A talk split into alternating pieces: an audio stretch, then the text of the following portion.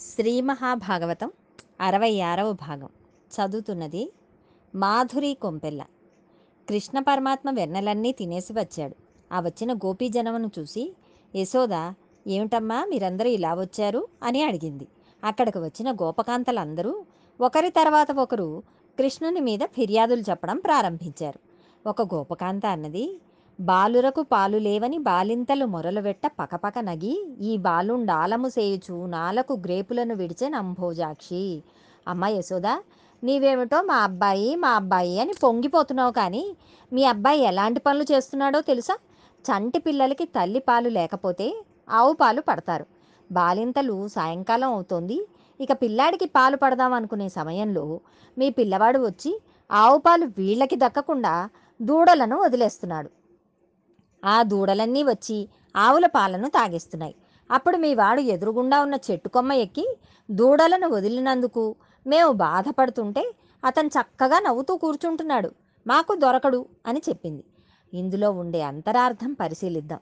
మనకి మన కుటుంబం వరకే మన కుటుంబం. పక్కింటి వాళ్ళ అబ్బాయి తినకపోతే నాకెందుకు అనుకుంటాం. కానీ ఈశ్వరుడు జగద్భర్త. ఈ లోకమునంతటికీ తండ్రి. ఇప్పుడు ఆయన రెండు పనులు ఏకకాలమునందు చేస్తున్నాడు. ఆవు దూడలు అంటే ఉపనిషత్తులు. వాటిని పోషిస్తున్నాడు. ఈశ్వరుడు ఉపనిషత్ జ్ఞానమును పోషిస్తాడు. అందుకని దూడలను వదిలాడు. రెండవది ఆవులు ఎక్కడికో వెళ్ళి గడ్డి తిని కుడితి తాగి వాటిని పాలుగా మారుస్తున్నాయి. ఆవులు తమ దూడలకు పాలను ఇవ్వడానికి సంతోషంగా ఎదురు చూస్తూ ఉంటాయి. ఇంటి యజమాని వచ్చి ముందుగా దూడ దగ్గరకు వెళ్ళి దాని మెడలో ఉన్న ముడిని విప్పేస్తాడు. వెంటనే దూడ పరిగెత్తుకుంటూ వెళ్ళి ఆర్తితో తల్లిపాలను తాగుతుంది. పాపం ఇంకా దూడకు ఆకలి తీరదు. వీడు ఆ దూడను లాగేసి స్తంభమునకు కట్టేసి వీడి పిల్లాడి కోసం పాలను పితకడం ప్రారంభిస్తాడు. దాని దూడ దాని పిల్ల కాదు నీ పిల్లాడు ఎక్కువ. కానీ ఈశ్వరునికి ఆవు తన బిడ్డే దూడ తన బిడ్డే. అందుకని ఆయన వదిలాడు. నీవు ఆయన్ను వంక పెట్టడం ఎందుకు నీవు ఆయనలలో దొంగ ఎవరు? నీవా? ఆయన ఆయన దొంగ కాదు. నీవు దొంగ. నీ దొంగతనం దాచుకుని చోరలీలని ఆయన ఎందు దొంగతనం చెబుతున్నావు? అటువంటి వారి దొంగ బ్రతుకును స్వామి బయటపెడుతున్నాడు ఇది దాని అంతరార్థం. మరొక గోప స్త్రీ పడతి నీ బిడ్డడు మా కడవలలోనున్న మంచి కాగిన పాల పడుచులకు పోసి చిక్కిన కడవల బో నడిచి నాజ్ఞ కలదో లేదో? యశోద నీకు అసలు క్రమశిక్షణ లేదు. నీకే లేనిది నీ పిల్లాడికి ఎలా వస్తుంది? ఏం చేశాడో తెలుసా? మా ఇంట్లో పాలన్నీ ఎర్రగా కుండల్లో కాచాం. అటువంటి పాలు పిల్లలందరినీ తీసుకువచ్చి చప్పుడు చేయకుండా కుండలను ఎత్తి ఆ పాలన్నీ తాగేసి ఆ కడవలను కింద పారేసి వాటిని తొక్కుకుంటూ వెళ్ళిపోయాడు. పాలు పోయాయి కడవలు పోయాయి. ఇదెక్కడ పిల్లాడు? అంది. ఒకరికి పెట్టడం అన్నది లేకుండా ఎప్పుడూ తమ కోసమే దాచుకునేవారి ఇంట్లో ఐశ్వర్యమును ఈశ్వరుడు ఎలా తీసేస్తాడో ఎవరికీ తెలియదు. అసలు పరాయివాడికి పెట్టడం రాని ఇంట్లోంచి లక్ష్మీదేవిని ఎలా తీసుకువెళ్ళిపోవాలో నారాయణునికే తెలుసు. నిశ్శబ్దంగా తీసుకువెళ్ళిపోతాడు. కాబట్టి పరులకు పెట్టడం నేర్చుకుంటే నీ జీవితం వృద్ధిలోకి వస్తుంది. నీవు ఏది పెట్టావో అది నీకు ఆస్తి. పుణ్యం నిన్ను కాపాడుతుంది. అది ఇక్కడ కృష్ణుని ఈ చర్యలోని అంతరార్థం. ఇప్పుడు మరొక గోపిక లేచింది. ఈవిడ కొంచెం తెలివైంది. అప్పటికే కృష్ణుడు వచ్చి దొంగతనములు చేస్తున్నాడు అని కింద పడితే పాలు పెరుగు తాగేసి కుండలు పగలకొట్టేస్తున్నాడు అని తెలుసుకుంది.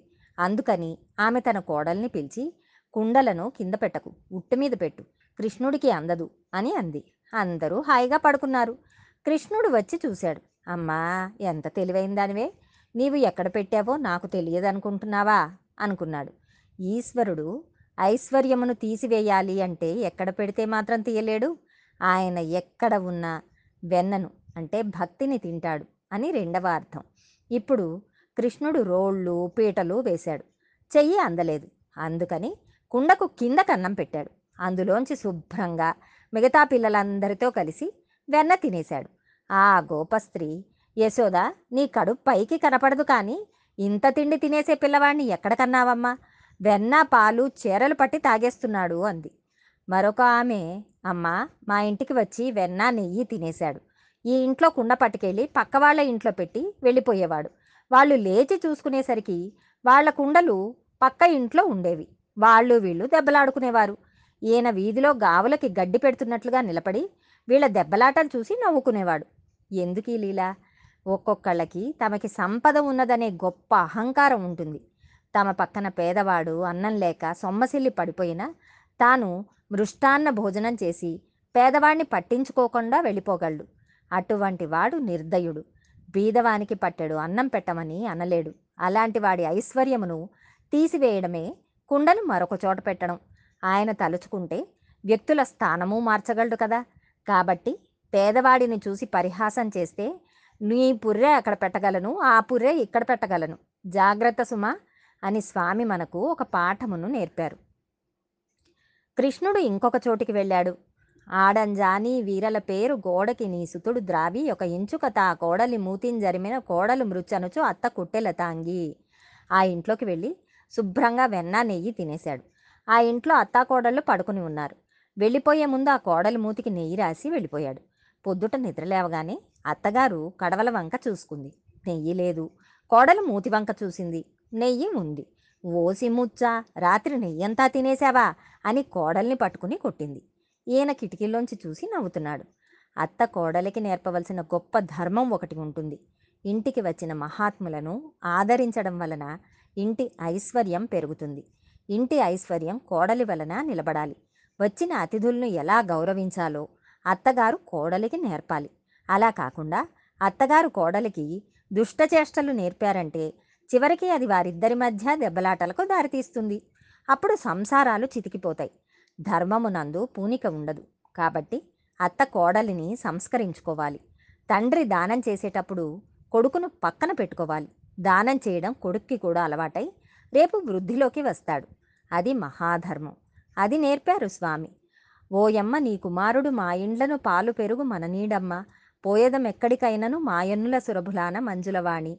చివరికి వాళ్ళు అమ్మా ఇంక నీ కొడుకు మా ఇంట్లో పాలు పెరుగు బతకనివ్వడు. ఈ ఊరు విడిచి వెళ్ళిపోతాం అన్నారు. అంటే యశోదవారిని ఇవన్నీ ఎప్పుడు చేశాడు? అని అడిగింది. ఇవన్నీ ఈవేళ పొద్దున చేశాడు అని వాళ్ళు చెప్పారు. అప్పుడు ఆవిడ ఈవేళ పొద్దుటి నుండి మా అబ్బాయి ఇంట్లోనే ఉన్నాడు. మీరంతా నా కొడుకును గురించి చాలా అన్యాయంగా మాట్లాడుతున్నారు. నా కొడుకు అందంగా ఉంటాడని బుజ్జి కృష్ణుడని మీరు ఇన్ని చాడీలు చెబుతారా? అన్ని అబద్ధాలే. అలా చెప్పకూడదమ్మా. అని అంది. అప్పుడు అవును ఇప్పుడెందుకు తెలుస్తుందిలే? ఇన్ని ఇళ్ళలో జరిగినవి నీ ఇంట్లో జరిగినప్పుడు నీకు తెలుస్తుంది. అప్పుడేం చేస్తావో మేము చూస్తాం అని గోపికా స్త్రీలు అక్కడి నుంచి నిష్క్రమించారు. ఒకనాడు తల్లి యశోదాదేవి లోపల పని చేసుకుంటోంది. బయట బలరాముడు ఇతర గోపబాలురు ఆడుకుంటున్నారు.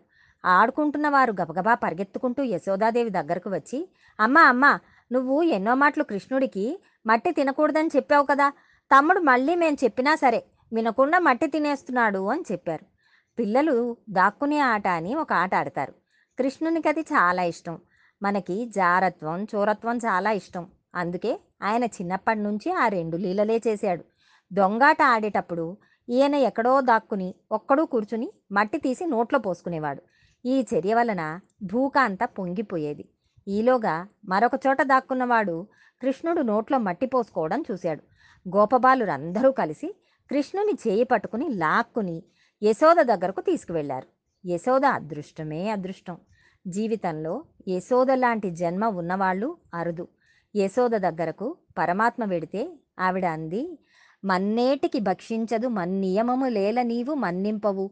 మీ అన్నయ్య సఖులును చెప్పేదరన్నా మన్నేల మరి పదార్థము లేదే? పిల్లలు చెప్పిన మాటలను ఆవిడ నమ్మేసింది. ఆయనేమీ తక్కువవాడు కాదు తిన్నాడు. ఈ లీల యశోద అదృష్టమును ఆవిష్కరిస్తోంది. పరమాత్మ లొంగిపోయినట్లుగా కనపడిన స్వరూపం ఒక్క యశోద దగ్గర తప్ప మరొక చోట లేదు. ఆయన లోకముల అన్నిటికీ నడవడిని నేర్పినవాడు. ప్రపంచమునకు మార్గదర్శక మార్గదర్శనం చేసిన మహాపురుషుడైన పరమాత్మని ఈవిడ మార్గదర్శనం చేస్తోంది. ఎరా కృష్ణ మన్ను తినవద్దని నీకు ఎన్ని మాటలు చెప్పాను? మన్ను ఎందుకు తింటున్నావు? నేను ఇంతకు ముందు నీకు ఎన్నో మాటలు ఇలా తినవద్దని చెప్పాను కదా? నీవిలా ఎందుకు చేశావు అని అడిగింది. అప్పుడు కృష్ణుడు మాట్లాడిన తీరును పోతనగారు ఎలా దర్శనం చేశారో చూడండి. అమ్మ మన్ను తినంగా నే శిశువునో యాకంటినో వెర్రినో నమ్మం చూడకు వీరి మాటలు మదిన్ నన్నీవు కొట్టంగా వీరి మార్గము ఘటించి చెప్పదరు. కాదేనిన్ మదియాస్య గం గంధం మాగ్రాణము చేసి నా వచనములు తప్పైన దండింపవే. అమ్మా నేను మన్ను తినడమేమిటి నేను శిశువునా? వెర్రివాడినా? వీళ్ళ మాటలు నమ్మి నన్ను మట్టి తిన్నావని అనేస్తున్నావు. నన్ను నువ్వు కొట్టడం కోసమని వీళ్ళందరూ లేనిపోని చాడీలన్నీ నా మీద కల్పించి చెప్తున్నారు. ఆయన వేదాంతం ఎంత చెప్తున్నారో చూడండి. తన్మాత్రాలలో పృథివికి వాసన ఉంటుంది. నేను నిజంగా మట్టిని తిన్నవాడనైతే పృథివిలో నుండి వాసన వస్తుంది కాబట్టి నా నోరు మట్టి వాసన రావాలి కదా. ఏది? నా నోరు వాసన చూడు. వాసన వస్తే అప్పుడు కొట్టు అన్నాడు. అప్పుడు యశోద ఏమిటి వీడు? ఇంత తెంపరితనంగా మాట్లాడుతున్నాడు? మట్టి తినలేదంటున్నాడు. నిజం ఏమిటో ఇప్పుడు పరిశీలిస్తాను అని కృష్ణుడిని నోరు తెరవమంది. ఏమి యశోదాదేవి అదృష్టం? ఎంతో తపస్సు చేసిన మహాపురుషులు ఎక్కడో జారిపోయి మరల జన్మములు ఎత్తారు. అంతటా నిండి ఉన్న ఈశ్వరుని చూడలేకపోయారు. అంతటా ఈశ్వరుని చూడడం అనేది జ్ఞానం. ఏమీ చదువుకోని స్త్రీకి అంతటా ఈశ్వర దర్శనం చేయిస్తున్నాడు పరమాత్మ. ఈశ్వరుని యందు లోకం కనపడుతోంది. లోకం ఈశ్వరుని యందు ఉన్నది. పరమాత్మ ఇప్పుడు ఈ తత్వమును ఆవిష్కరిస్తున్నాడు. ఇది బ్రహ్మాండ దర్శనం. దీనినే మృద్ర మృదృక్షణమున విశ్వరూప ప్రదర్శనము అంటారు పోతనగారు. కృష్ణుడు నోరు తెరిచాడు. సమస్త పర్వతములతో నదులతో సముద్రములతో చెట్లతో నరులతో లోకంతో నందవ్రజంతో నందవ్రజంలో ఉన్న పశువులతో తన ఇంటితో తనతో నందుడితో కలిసి అందరూ లోపల కనపడ్డారు. ఇన్ని బ్రహ్మాండములు పిల్లవాడి నోటిలో కనపడుతుంటే ఆవిడ తెల్లబోయింది.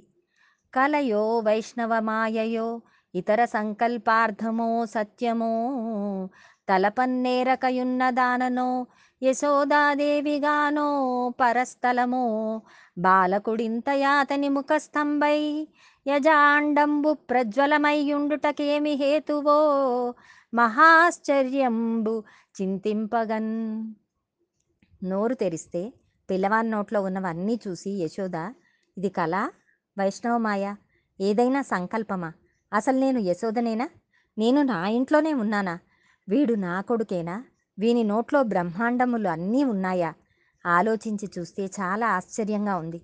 పిల్లవాడేమిటి? నోట్లో బ్రహ్మాండములు ఏమిటి? అని ఆశ్చర్యపోయింది. యశోద కృష్ణుని కేవలం తన కొడుకుగా భావన పెంచుకుంది.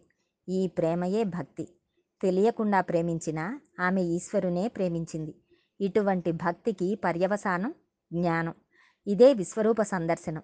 అయితే ఇక్కడ పరమాత్మ ఒకటి అనుకున్నారు. అమ్మ ఇలా జ్ఞానంతో ఉండిపోతే నాకు అమ్మగా ఉండలేదు. కాబట్టి మరల వైష్ణవమాయ కప్పాలి అనుకుని ఆమె జ్ఞానమును ఉపసంహారం చేశారు. భగవద్ అనుగ్రహంతో మరికొంత భాగం రేపు తెలుసుకుందాం.